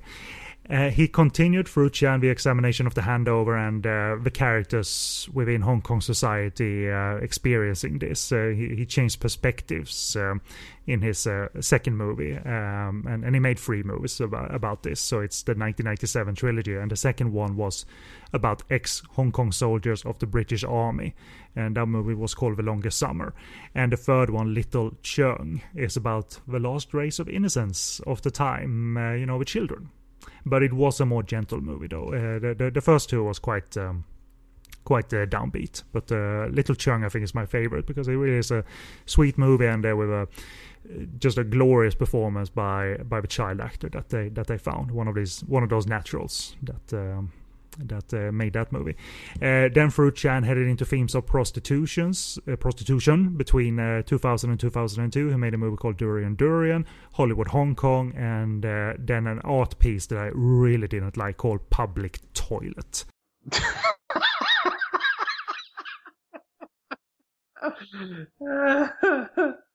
That's the way you pronounce oh, that man. title. Public toilet. Toilet. Like Vince McMahon. Public toilet. Is that the wrestling wrestling guy? Yes. Okay. It was me, Austin. the entire time. But thankfully, that that memory of public toilet was like uh, completely erased uh, by 2004 because Dan Fruit Chan took uh, another large step onto the world stage, sort of commercial world world stage, when he directed Dumplings. Uh, and uh, he's been at it. I mean, um, I haven't seen all of his works since then, but I really liked his 2014 movie, The Midnight After, which had this unpredictable tone. Uh, it's sort of a horror setup. people get on a particular bus go through a tunnel, and then when they come out of the tunnel, Hong Kong is deserted, and there are ghostly sights here and there, and no one knows what's going on, and it's very weird, and it's creative and fun and uh, very open-ended to boot, uh, and uh, just a nice Hong Kong Hong Kong movie. Kara Hui is in it, Simon Yam, Sam Lee again, and uh, so, so it shows he still got this um, unpredictable tone to his um, movies and uh, choices, I suppose. Uh, so you can't calculate ahead of time what he's going to do. I mean, uh, recently, very recently, he released a movie called Invincible Dragon, which I believe is an all-out action piece starring Max Zhang. Uh, and I don't know if that is just Fruit Chan taking any job that was offered to him, or if he actually saw something like, I'm, I'm, I'm going to do it. I'm going to do a martial arts action film and see if I can do it. I don't know. It just came out of sort of nowhere. Oh, Fruit Chan, Invincible Dragon. Well, be- better that than public toilet. Let's get into it then, because I am I'm I'm I'm I'm willing to bet that, that this would be like uh, Joshua's first Fruit Chan movie. I, I have a slight suspicion that Made in Hong Kong and, and the likes never really reached you necessarily, even if you know them by name. Or No, I think you are correct. Other, although public toilet does have me interested. it's fucking boring. It's it's uh, it's set in both like Korea and Hong Kong, Japan, and there's some I couldn't find a semblance of story, and that was really boring. And uh, I, I couldn't find a purpose to it, uh, which was was a shame. And it's shot on video, and it looks really really crummy too. And uh, yeah, but uh, as for dumplings, which uh, who this does does not look crummy. This is uh, professionalism uh, galore, and uh, so uh, let me throw over to you for a short uh, opinion first of all of uh, dumplings. So, what did you think of it? baby back ribs. Real baby back ribs. Are you the crypt keeper or something? I don't know. I don't know. What do you say about this one? It's like a very entertaining. Oh, really? You like watching babies get eaten, huh? But know. It was, uh, Welcome to Joshua's uh, the inside of Joshua's head. yeah. Would you say it's horror, or could you find something uh, funny about this, or sort of satirical about this? Oh, I definitely can find some satire in it. I mean, it, the whole premise is it's, you know, I, I was joking about him before we, we kind of went on the air, but it is very Jonathan Swift, isn't it? Like the Jonathan Swift wrote his book, uh, A Modest Proposal, all about, you know, the rich being able to eat uh, the children of uh, the poor. And in, in this, it's kind of the same thing, right? It's like rich people trying to keep their beautiful, good looks, and uh, in doing so, eating fetuses and you know whatever else they can get their hands on. If they can get a live baby and it'll keep them looking good, they're definitely going to go for it. Uh, so there's definitely some satire in there, but treated very, very straight faced. Yeah, for sure. I mean, I, I, I think it's a really enjoyable but suitably disgusting movie. But, Yeah. but but yet it's not gleeful about it. I mean, it's dark horror, but it's like comedy too throughout. Uh, not the, not the gag comedy. I mean, you might gag, but because it's disgusting, but it's not uh, a wacky comedy. It also has a fetching visual style. Christopher Doyle shot this just as he shot the Hong Kong segment for uh, the first three going home. Uh, Christopher Doyle, Wong Kar Wai's uh, uh, go-to cinematographer for several movies, uh, and uh, yeah, the, the the beauty and age obsession angle uh, a fun, clever setup. Actually, it might not be the best satire in the world, but it really is. It, it feels fun and clever the way Fruit Chan does it and follows through on it, and really lets us know how vile this setup is without always dangling it in front of us visually. There are some really clever ways of showing a lot but not showing a lot at the same time, which is only possible to understand if you watch the movie that you realize like you you think you've seen a lot but they, they are really they, they are disguising it very cleverly not to avoid a category four rating if it uh, ever, ever had had one. I mean, it is category three, but uh, they they've uh, structured this around uh, showing strategically. The setting Joshua is familiar for a Fruit Chan movie. Uh, as uh, the movie sort of opens, uh, we see these uh, these high rises uh, where the lower class live. But here, something changes in a Fruit Chan movie. Class literally enters. You know, someone seemingly impeccable and and unobtainable, which is the Miriam Yeung character. But she's obviously not satisfied, and she is afraid of falling and failing in her privileged uh, life. So I, I kind of like that Fruit Chan is signaling signaling that something is entering his realm. It's not him eh, going into filmmaking that everyone says he's not good enough to pursue. I mean, it is commercial filmmaking, and uh, but but but I think uh, if you're familiar with Fruit Chan, you realize that a lot of this seems um, familiar. But uh, we haven't seen Joshua a Fruit Chan movie with this much vibrancy, color wise and costume design wise, and uh, even pr- uh, production design wise. Looking at Bai Ling's apartment and all of that, so it really it really pops, uh, just like the images of the fetuses that we see pop as well because they're obviously the color that they are. Um, so within this, you, you see Bailing, and she has that. um she has an excessive style um, about her, which uh, got her the, the actor acting award. So I guess that that's a spontaneous question. If you have any thoughts on either her or the way the movie sort of uh, is littered with design and color, really, if you look at that cramped cramped apartment of hers. So yeah, she hasn't looked this good since she uh, played the toilet in public toilet, little small campy. Stop it. um, no, she's great, and uh, yeah, the movie looks looks wonderful. It still has this sleazy look to it, you know, like everything, like the little apartment that Bai Ling stays in. Everything's kind of like I don't know, kind of gritty and nasty a little bit to a certain degree, and like I don't know, I think that's very fitting for the material. But then you know, whenever it goes to you know our socialite's home and everything, everything's all clean and polished, and I don't know, it's it's very well shot. I mean, it's an elite production and costume design team mm-hmm. on this too. Uh, uh, Hai Chung Man is a famous uh, production designer. Dora mm is a famous costume designer, and they also worked on Three. So they they're really bringing the top guns here, but they don't. Uh, it doesn't have a commercial sheen, Joshua, where you just think, "Oh yeah, it's professional," but it doesn't reach me. Uh, it just looks professional and that's it that's it but uh, that's what this movie doesn't do because you you're curious about all these uh, age this this age like memorabilia across her across her apartment and they obviously drop some clues there about uh, they, they talk about her age and she says well i'm i'm an aunt. They do call me an aunt because i am an aunt so you wonder like what what is going on here? And and, and, by, and by the way, you you should also realize, uh, Joshua, and you, you you'll definitely see this when you watch the whole three Extremes that no one was uh, demanding that they do cookie cutter horror because uh, because this doesn't come off as cookie cutter horror, right? Right. No, not at all. I mean, defining it as a horror film is kind of you know it's kind of like is it really like I mean really it, there's certainly nothing there's kind of a supernatural bent to it, but I mean, if people looking, you know, younger than they are is considered scary, then I guess that's horror.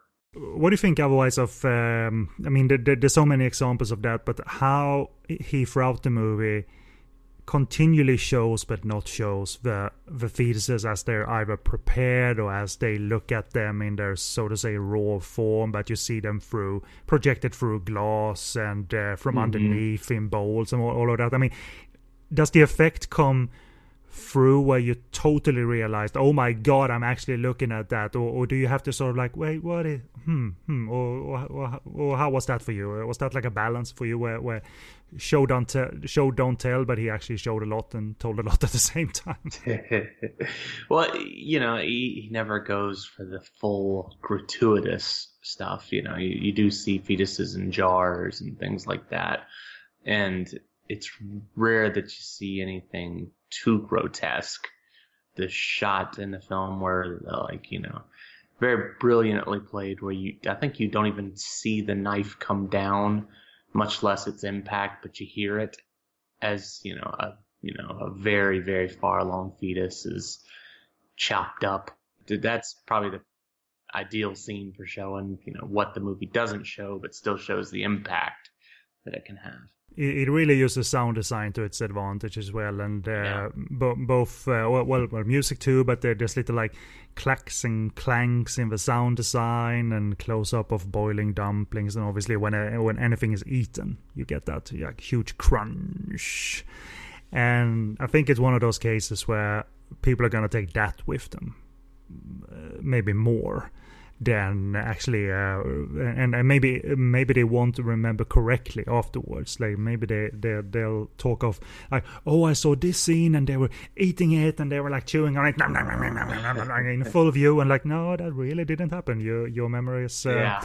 vivid. But uh, I think uh, he's he's provided like an excellent mix of showing, not showing, being very artistic, uh, but not letting it be like literally beautiful or anything. Um, but uh, to, to me, they've mapped out which buttons to push without being gleeful. And I guess there's no secret to what is going on here, or or, or do you think it was a bit uh, like uncertain that she was being served fetuses, or did you pick up on that fairly quickly that she's preparing that for her? Oh yeah, it's kind of like the first opening moments of the film. They sit there and discuss it. Like what is it? The first 10, 15 minutes. We're kind of already we're we're fetus eating. It, it, to, to me, it almost felt like Miriam Yeung's character wasn't almost wasn't understanding it fully, or may, maybe didn't want to admit that this what this was what she was doing. You know, she's okay with it when it's like little minnows, basically. But when she gets the full grown fish later in the film, it becomes an issue because it's a lot closer to, you know, an actual baby. Would you be able to spot that uh, her as an actress were, was doing something way different in movies otherwise, being a romantic comedy queen and even a tomboy to a degree? Would you be able to spot that watching Miriam Yeung in this one that uh, she probably has a different cinematic identity than this? No, it never dawned on me. She has a lot of poise in this very fanciful lady. She moves slow. She moves slower. Uh, she's uh, she's um, quite uh, methodical in that way, uh, and uh, so she isn't uh, providing this crazy time in, in, in that way. But it isn't like this oddly pasted image on top of her, which it really could have been but they they, really pull, pull off a, a, magic trick with her without also aging her too drastically, you know. Do, do you remember at all watching the Wong Kar Wai movies and the Christopher Doyle cinematography with the blurry, shaky cam and the way they they shot art? Was was that ever appealing to you? Because Christopher really became famous for that, but uh, there's a flip side to his cinematography skills as present in this movie. So do you remember w- watching those movies like Chungking Express and yeah. Fallen Angels? And was that a style that just like wow, art is here, and I like it. art is born it's a means to an end. I thought it fit those films very well. A little discombobulating at times, but no, I, I thought uh, just this is neat. yeah. Because he also shot Hero, the Jet Li movie Hero. That was Chris Doyle as well. So so it's like I I, I like when he uses his eye this way. Uh, it's um uh, it's very fresh to me uh, to see uh, or or refreshing rather to see him uh, use his eye this way. This this glossy, but really uh, it's just glossy because it looks good. But he's shooting disgusting things, you know. And uh, and uh, I think it's really fetching how he captures Miriam in her bright outfits in this oh, traditionally decorated apartment or with old traditional things littered around it as we talked about so and and yet it's not showing off you know they're they're, they're, they're tilting the camera they give us some double image at time at times but uh, this is the Chris Doyle I like. I mean, he's known as such a madman and uh, uh, really anarchist as a person because he, he does what he likes and he glug glug glug drink drink drink and then go and shoot movies. That's okay. I'll, I'll, I'll do what I like. I'm good at my job and well, welcome to Sh- Chungking Express. but uh, I also like, by the way, that Bai Ling, she, she's a tricky character because it seems like at times she's. Uh, she says the right things and is even discourages. She she, she doesn't want uh, the Miriam Yeung character to necessarily go down these routes because she talks about well we must face our fates and we must treasure our time, and uh, it's almost this. She she's uh, giving her a heads up that eating this will corrupt you, and it's a cycle that won't stop or anything. You could also be argued that she's uh, she has her hooks she she knows how, how to sort of hook uh, characters. So she she's gonna play with them by being this uh, sort of kooky aunt, I suppose. She she has this uh, old timey way about her. So but, but uh, she puts on a show, I suppose. do you remember seeing her in any American movies as such, or this is not a not a name that uh, sticks out as such, uh, Bai Ling? For for me, it's uh, she was in Anna and the King. Uh, she she had a supporting role in Anna and the King. As, She's in The Crow, right? She is in The Crow. That's right. Crow, Crank. Anna and the King. That's the movie you go to. Well, I've seen it a bunch of times. It's a Chow Yun-fat for heaven's sake. Uh, J- Jodie Foster and Chow Yun-fat. It's a uh, it's a uh, uh, and it's not a musical anymore. You know, the, the King and I, but with all talking. Art is here. Art is here. It's arrived. Chris Doyle and Wong Kar Wai.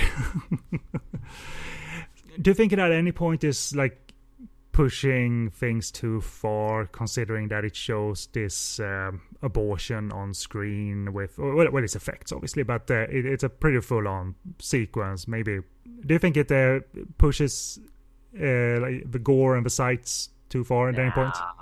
I mean, Serbian film showed a baby getting raped right after it came out the womb. Yeah, it did. This is fine.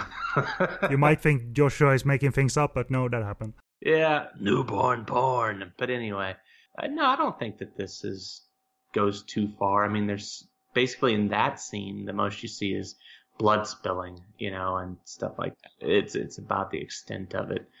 You know, it's all about how it's managed within the film had they gone into a close up of the vagina and stuff like that's a different thing. If there was an American independent horror film, film, what was it called, Gutter Balls or something like that, and the guy, a guy raped a woman using a bowling pin, and it showed they had built like a, you know, a fake bottom torso and raped it with the bowling pin. Like that would be too much.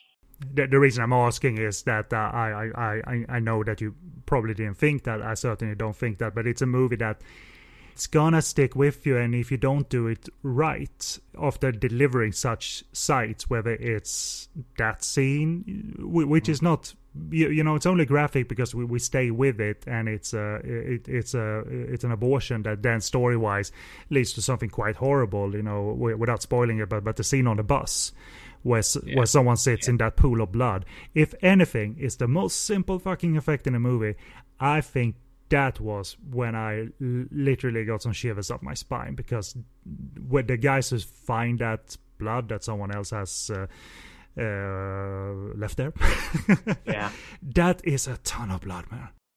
Yeah, I like how the guy stands up and he's like pissed off that he has blood on his pants, but it's like you're not even concerned about whoever was here and lost this much blood.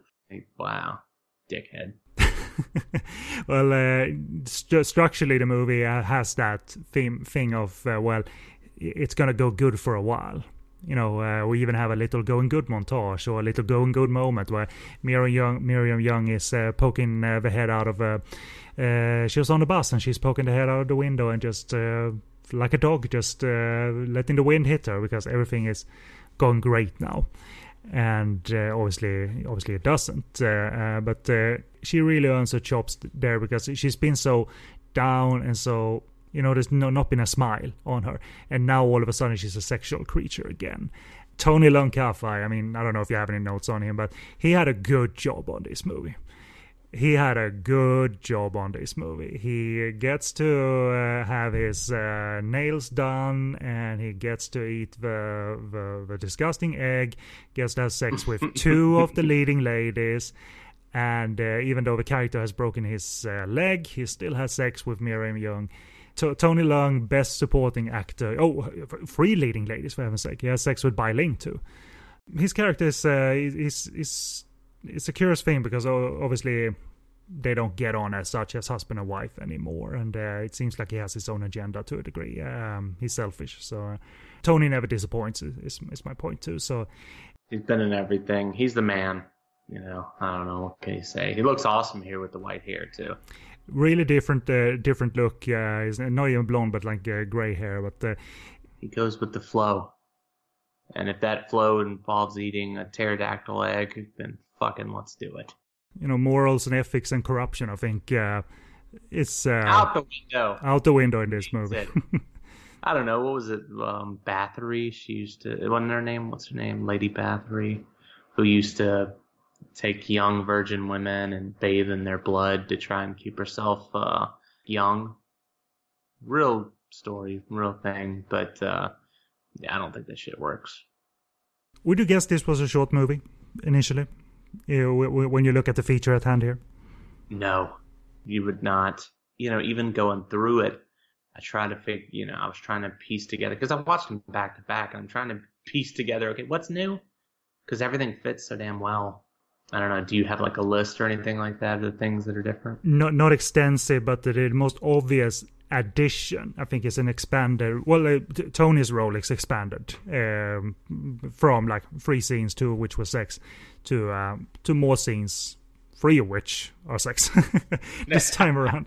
But uh, what they do add, uh, essentially, the short movie ends around the bath scene, uh, where she breaks down in the bath crying. But uh, the last third of this one adds um, more subplot with um, the the girl that um, Tony is cheating with. Um, uh, Miriam goes after her. She has a purpose of um, she, uh, she, she doesn't want revenge on her, but she sees uh, that there's a purpose here, and it's about the cycle, the the feeder cycle, if you will, because it never stops. Um, so she she's so far gone by that point. Um, so that is a major extra subplot that makes the movie's conclusion actually completely different to um, to a short movie. The short movie actually ends on a supernatural angle of sorts. Hmm But by adding that, uh, did you think like, uh, oh, here's the total extended bit, and uh, they are just sort of milking this premise, or did you feel it flowed flowed nicely into this new subplot of of the spa girl, if you will? I thought it flowed incredibly well. I'm curious, how did did they shoot it as a feature and then cut it down to a short? I'm, I'm pretty certain where, once they realized going home, the short in Three actually became an award winner. They only extended that by a few minutes. It was like 50 minutes, extended it to an hour. I think they realized that well, that can happen again, so we we should plan way more ahead. So I, I literally think they they mapped out how will this work as a short, how will this work as a feature.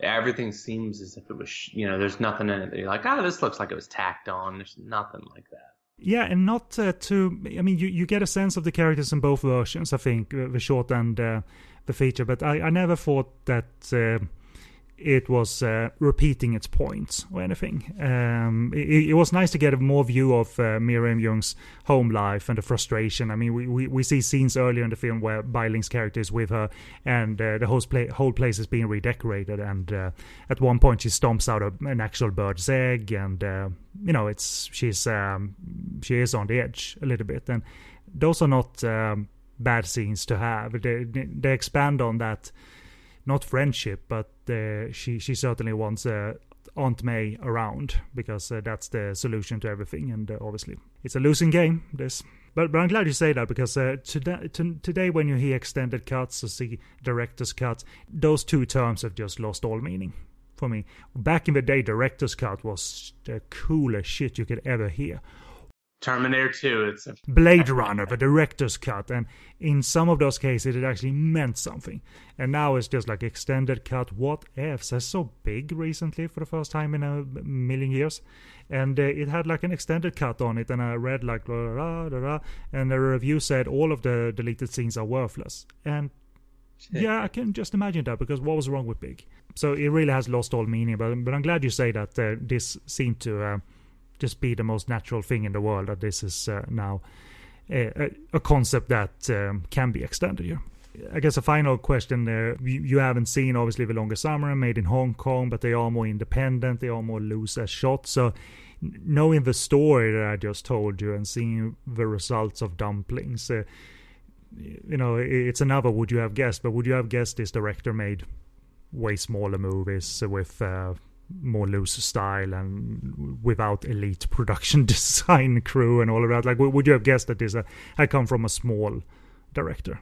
It doesn't stand out to me as that. Uh, you know, it, it seems very accomplished. Somebody very familiar with their craft. You know, so I wouldn't think that. You know, I wouldn't picture him being minor league. Nor would I have thought that Bai Ling would have uh, been in the toilet, in the public toilet.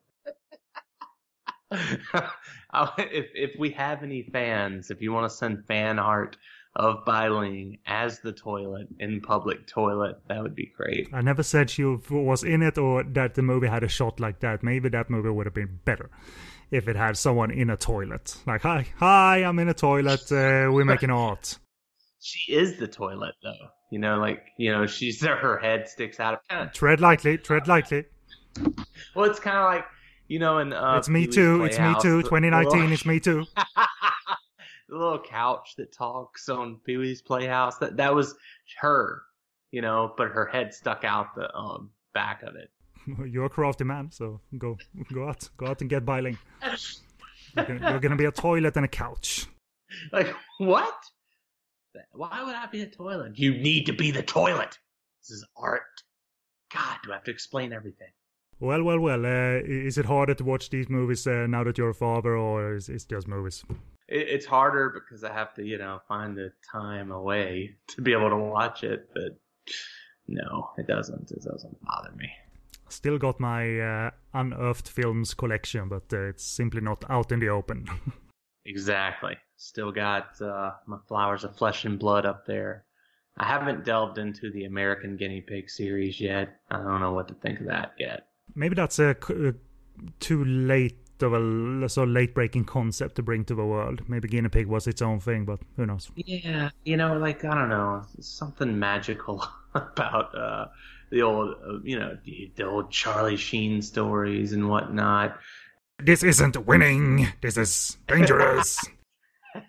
Look, brother, somebody died on this thing. You gotta, you gotta do something about this. I know I talk about tiger's blood all the time, but I think I saw some actual tiger's blood in the movie. FBI.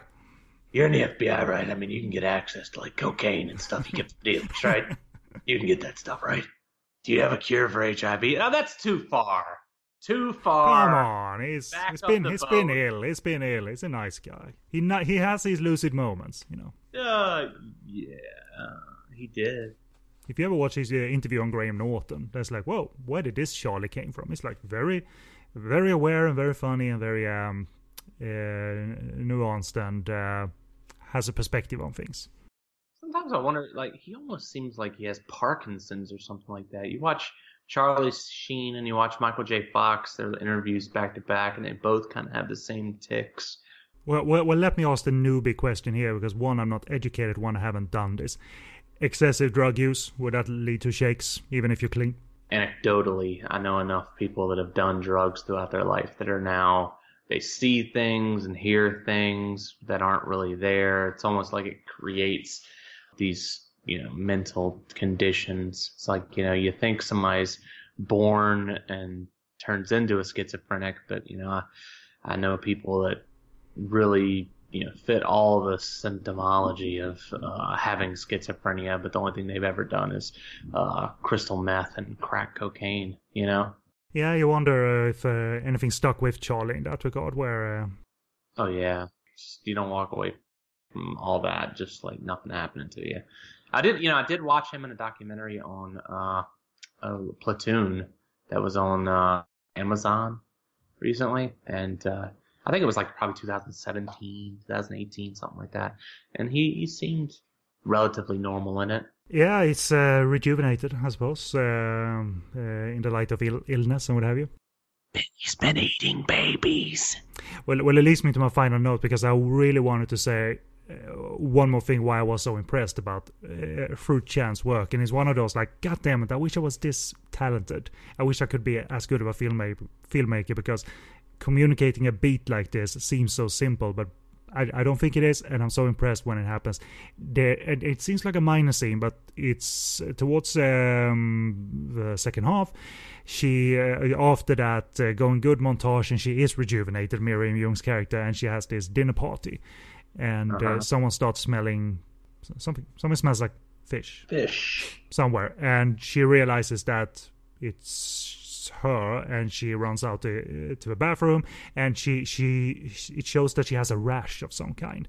And that beat joshua. I was so impressed because you instantly know you don't know why but you know something is bad and fruit chan mm-hmm. isn't emphasizing it with a boom right. or anything. It's just like oh no, no, you you with that moment as an audience. And i i wanted to single out that moment because i think if you communicate something well in movies, I think you're at a like directorial level that's actually elite. And this is a mm-hmm. moment where you realize that this isn't good. I won't spoil why because it's quite a horrible explanation why her recipe that she's uh, ingested uh, was a bad one. Uh, as a matter of fact, uh, there's, a, there's a side effect for a reason, and you only hear it in, in words. You only hear it verbally why she has is experiencing uh, side effects, and you go, man, this movie is and was really horrible. It's, it, it's still classy filmmaking, which is the Yes. point of this episode. Like uh, these were two movies that were um, actual movies, not uh, not any bonkerphons as such. They had sex, but um, not uh, these uh, cheap ass uh, bonkerphons or anything. So kudos to Fruit Chan. And uh, again, I do recommend. I mean, I mean, I'm sure you don't have time to watch more than a few movies here and there, but uh, if The Midnight After is still on Netflix, I really do recommend watching it because it's one of those. It's a horror setup. Where did everyone go? We're on the bus and we're still alive. Why isn't everyone? Why isn't anyone here? And why is that person uh, appearing as so, some sort of ghostly apparition? Why? Why? Why? Why? Why? Fruit, Fruit Chan like that, that does this really alive, unpredictable movie that you just sit there and watch. Like I can't wait to see where this is going. okay, I I, I I did say it, it sort of ends in an open-ended fashion, but it's part of the playful aura of it. So uh, if the midnight after for for you or any US viewers. Uh, uh, add it to your Netflix queue because um, it's it's an unusual Hong Kong movie. It's not the it's not the usual calculated mainland Hong Kong stuff. So, and Sam Lee is mostly coked out of his mind throughout the entire movie. Throughout his entire life, too. Ah, why are you putting down Sam Lee? You don't know anything about Sam Lee. I like Sam Lee. He's a nice kid, damn it. What was the name of that uh, zombie movie he was in? Biozombie. Biozombie. He had that great line in it. You're like the king of balls. I don't even remember that line. Wow. that is, uh, it might be just in the U.S. dub, which is what I saw. So Yeah, right. Uh, I'd forgotten about that. that. That was the year after, and Sam Lee started to uh, become a little bit more of a comedic presence. Then did uh, Gen X Cops and Gen Y Cops, and probably had a scene or two with Rudd in Gen Y Cops. So What in Beast Cops? he's in Beast Cops. That's right. So uh, acted alongside Michael Wong and Anthony Wong. So Mm. good stretch The there. Wong connection, boy. God bless America. I wish I could. see. And yeah, he's uh, yeah he has a scene or two with Rudd in uh, Gen Y Cops. So uh, uh, so it's, That was peak Paul Rudd right there. Well, he's happy to talk about it whenever he uh, talks about it. He's uh, pe- people. Pe- maybe I'll cut this out, but fuck it. Pe- people have a tendency to think that Paul Rudd hates talking about Gen Y cops, but I think people don't understand his sense of humor sometimes. That he's, he's Yeah. he has a way of like. Well, I did a Hong Kong movie once and no one spoke English, and here I come and they bleached my hair. And he talks about it like he loved that experience, man. Because w- when they brought out these guys for the Ant Man and the Wasp Hong Kong uh, promotional tour. They Yeah. uh, had little taped video messages from Stephen Fung and Sam Lee. And what what did Paul Rudd do as soon as he saw Sam on screen? Like open his arms and said, "Sam!" Fuck, can't we get him in the Avengers or what? Yeah, the, uh, as what? Public toilet man. Hell yeah. Bai Ling could give him some like pointers, you know, how to really get into the role. Avengers Butt Game, which is already a porno, I'm sure, but whatever. this, this podcast has really went places. Well, we're gonna round off uh, everything here, finish everything off. But as for availability of dumplings, uh, there are cheap DVD options out there for the uh, compilation of shorts uh, as uh, Three Extremes. It's on, uh, it's on uh, both US and UK uh, uh, DVD. If you go to Amazon Marketplace, you'll find Three Extremes and therefore the short dumplings. Uh, I don't think dumplings got a US DVD release as the feature, but an affordable one is available in the UK from Tartan, so you can get uh, the full dumplings uh, on DVD from the UK. So that should be all good.